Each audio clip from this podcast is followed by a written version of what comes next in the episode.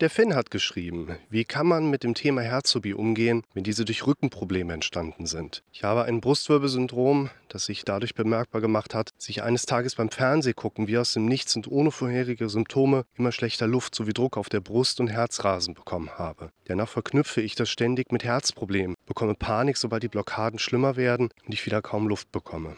Das PWS-Syndrom verursacht quasi nonstop ein Unwohlsein, was mich sehr nervös macht und mich meinen Puls sehr stark spüren lässt. Ein Kreislauf, aus dem ich nicht ausbrechen kann. Hast du dazu Tipps?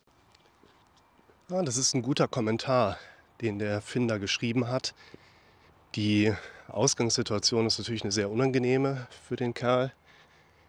Nach dem Profilbild auf YouTube ein junger Mann, aber er hat das, glaube ich, ganz gut formuliert, beschrieben, sodass man da auch ganz gut was drauf zurückgeben kann. Wenn man den Kommentar mal so ein bisschen ordnet, dann würde ich einerseits erstmal darauf eingehen, dass man da etwas ganz Typisches mit beobachten kann, was der Film bei sich selber gesehen hat oder miterleben konnte, nämlich dass der Kopf auf Korrelationssuche geht. Das heißt, unser Kopf der möchte immer ganz gerne herausfinden oder wissen, warum zwei Dinge miteinander verknüpft sind oder vielleicht sich gegeneinander bedingen. Auch das ist ja im Prinzip nur eine Beschreibung, die wir jetzt heute auf das setzen, was wir bei unserem Kopf so beobachten können. Dass wir jetzt zum Beispiel sagen, unser Kopf geht auf Korrelationssuche unser Kopf geht ja nicht auf Korrelationssuche. Der hat das ja erfunden, beziehungsweise die Evolution, bevor wir die Sprache erfunden haben. Das heißt, wir beschreiben damit heute einen Prozess, den wir im eigenen Erleben mitbekommen können. Und da würde ich schon sagen, das ist ein wichtiger Punkt, denn unser Gehirn bietet uns im Automatikmodus Bewertungsmuster an, die dann nach unserem erlernten Sprachverständnis mit einem entsprechenden Inhalt für uns wiederum etwas Verwertbares darstellen. Das heißt, unser Gehirn geht dann gerne hin, erlebt etwas und jetzt kommt ein Selbstläufer. Wir erleben das von alleine, wir bekommen eine Bewertung von alleine mit, die dann hochkommt und diese Bewertung wiederum wird ja vom Kopf auch verarbeitet sodass sich das Ganze immer weiter steigern kann. Und das bringt uns irgendwann auch in die Richtung, dass wir möglicherweise eine Symptomausprägung zunehmend stark auch erleben.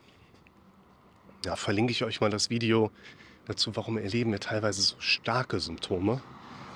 Dass ihr so ein Stück weit nachvollziehen könnt, wenn wir in diese Automatismen unseres Gehirns nicht rechtzeitig auch mal einen Unterbrecher setzen, dann kann sich das immer weiter nach oben eskalieren, immer weiter nach oben schaukeln.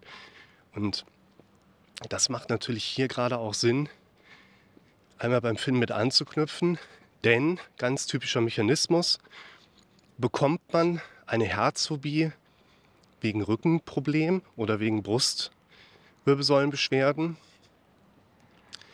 lassen wir die Frage so ein bisschen abändern und sagen, bekommt man überhaupt eine Herzphobie? Das ist ja wieder die diagnostische, deskriptive Komponente.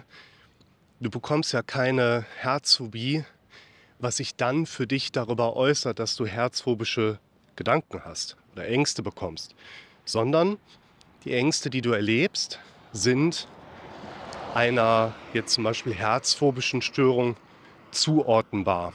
Aber du erkrankst in dem Sinne nicht an einer Herzphobie und bekommst deshalb dann aufbauend die Ängste. Das heißt, Schmerzbeschwerden, die zum Beispiel vom Rücken nach vorne strahlen, können keine Herzphobie im direkten Sinne bedingen oder dazu führen. Aber natürlich können die Beschwerden eine Grundlage für unseren Kopf darstellen, bestimmte Dinge in der Wahrnehmung dann auch stärker mitzubekommen. Und diese Wahrnehmung, ich nenne es mal gerade noch mal bewusst Sensation, die wird dann wiederum bewertet und das ist wieder dieser fatale Mechanismus, nenne ich immer gerade, der eigentlich gar nicht fatal ist, aber wenn es dann mal im Negativen zu so einem Bewertungsprozess kommt, in dem wir nicht eingreifen, dann kann es halt auch ganz schnell mal fatal werden. Nämlich, dass wir dann eine Symptomatik bekommen, die sich letztlich aus der Sensation plus der negativen Bewertung meines Kopfes zusammenbaut. Und diese dann bestehende Symptomatik das letztlich negative Erleben auch darstellt.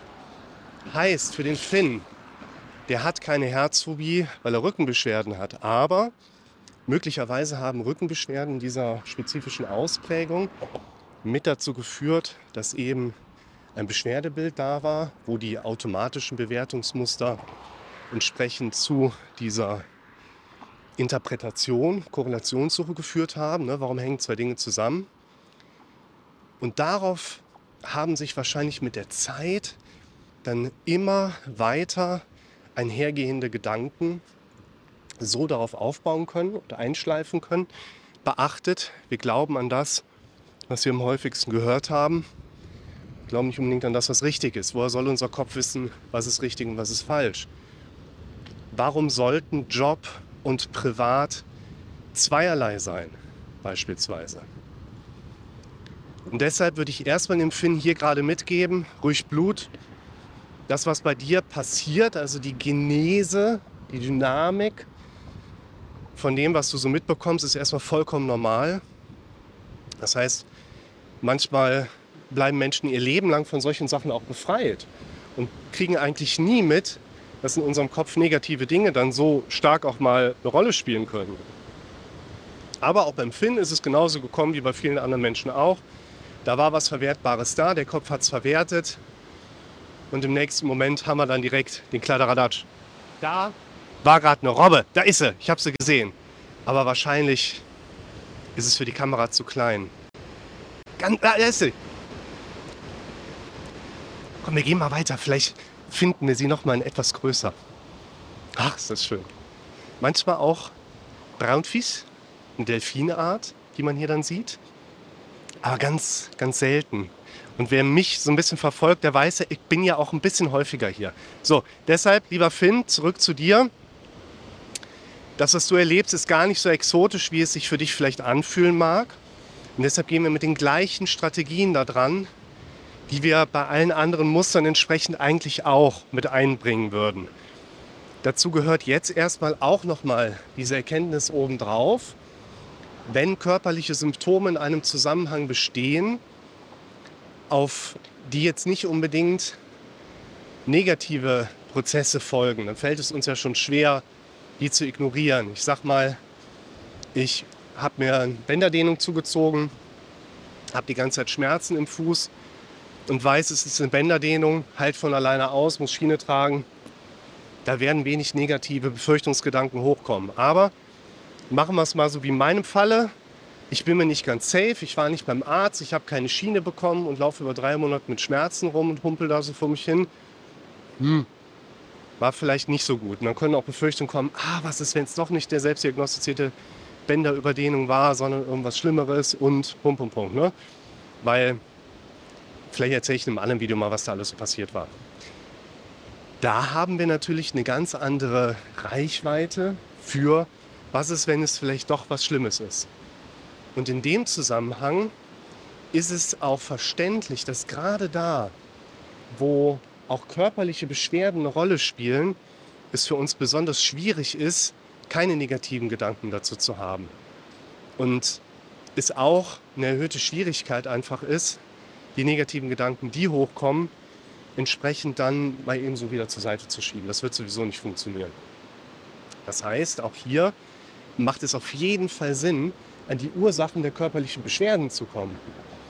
Das heißt herauszufinden, gibt es Möglichkeiten, die Rücken bzw. hier Brustwirbelsymptomatik zu lindern. Ich kenne das von mir selber auch. Jahrelang einseitiger trainiert, wenig gedehnt, zack, äh, guter ne, Muskel ausgebildet im Brustbereich, aber halt auch verkürzt und deshalb immer unter Spannung und dann ab und zu mal Interkostalneuralgie. Kein lustiger Moment, wenn das so auftritt. Große Schwierigkeit. Das heißt, hier, lieber Finn, schau doch mal, ob man die organische Grundursache nicht vielleicht findet und erfolgreich bekämpfen kann. Da habe ich übrigens auch mal ein Video gemacht zum Thema chronischer Rückenschmerz, wo das meist erkennbare Problem eigentlich nicht ist, dass wir keine Lösung hätten, sondern dass mein Kopf mich erfolgreich davon abhält, die Lösung anzuwenden. Das verlinke ich euch auch mal. Und dann darauf aufbauend macht es Sinn, wieder zurück zu der Basiserkenntnis zu gehen, also in die Bewertungsmuster stärker einzugreifen, die unser Kopf uns in Bezug auf den Schmerz und die Interpretation, es könnte vom Herzen herkommen, da eben anzusetzen und neue Bewertungsmuster zu setzen und vor allen Dingen auch hier mehr vorauszugehen, was das Trainieren der neuen Glaubenssätze betrifft. Da möchte ich euch gerne zwei Videos empfehlen, wo ihr das nochmal vertiefen könnt. Einmal ein Video, das verlinke ich euch zu dem Thema, wenn ich keine Stresshormone habe, habe ich keine Symptome, also habe ich keine Angst. So in die Richtung. Und eins, das ist da vorne entstanden, es fällt mir schwer, meine Symptome als normal zu akzeptieren, wo ich auch noch mal den einfach krassen Widerstand, Schrägstrich Aufwand umschreibe, den unser Gehirn dann doch immer wieder hochbringt bzw. braucht, damit wir in die Veränderung gehen. Und mit diesen schönen Bildern verabschieden wir uns heute mit dem Sonnenuntergang die Grüße gehen raus an Finn. Vielen Dank an deine Frage. Ich hoffe, dir geht es bald besser und du hast auch über dieses Video ein paar gute Impulse an deiner Situation zu arbeiten.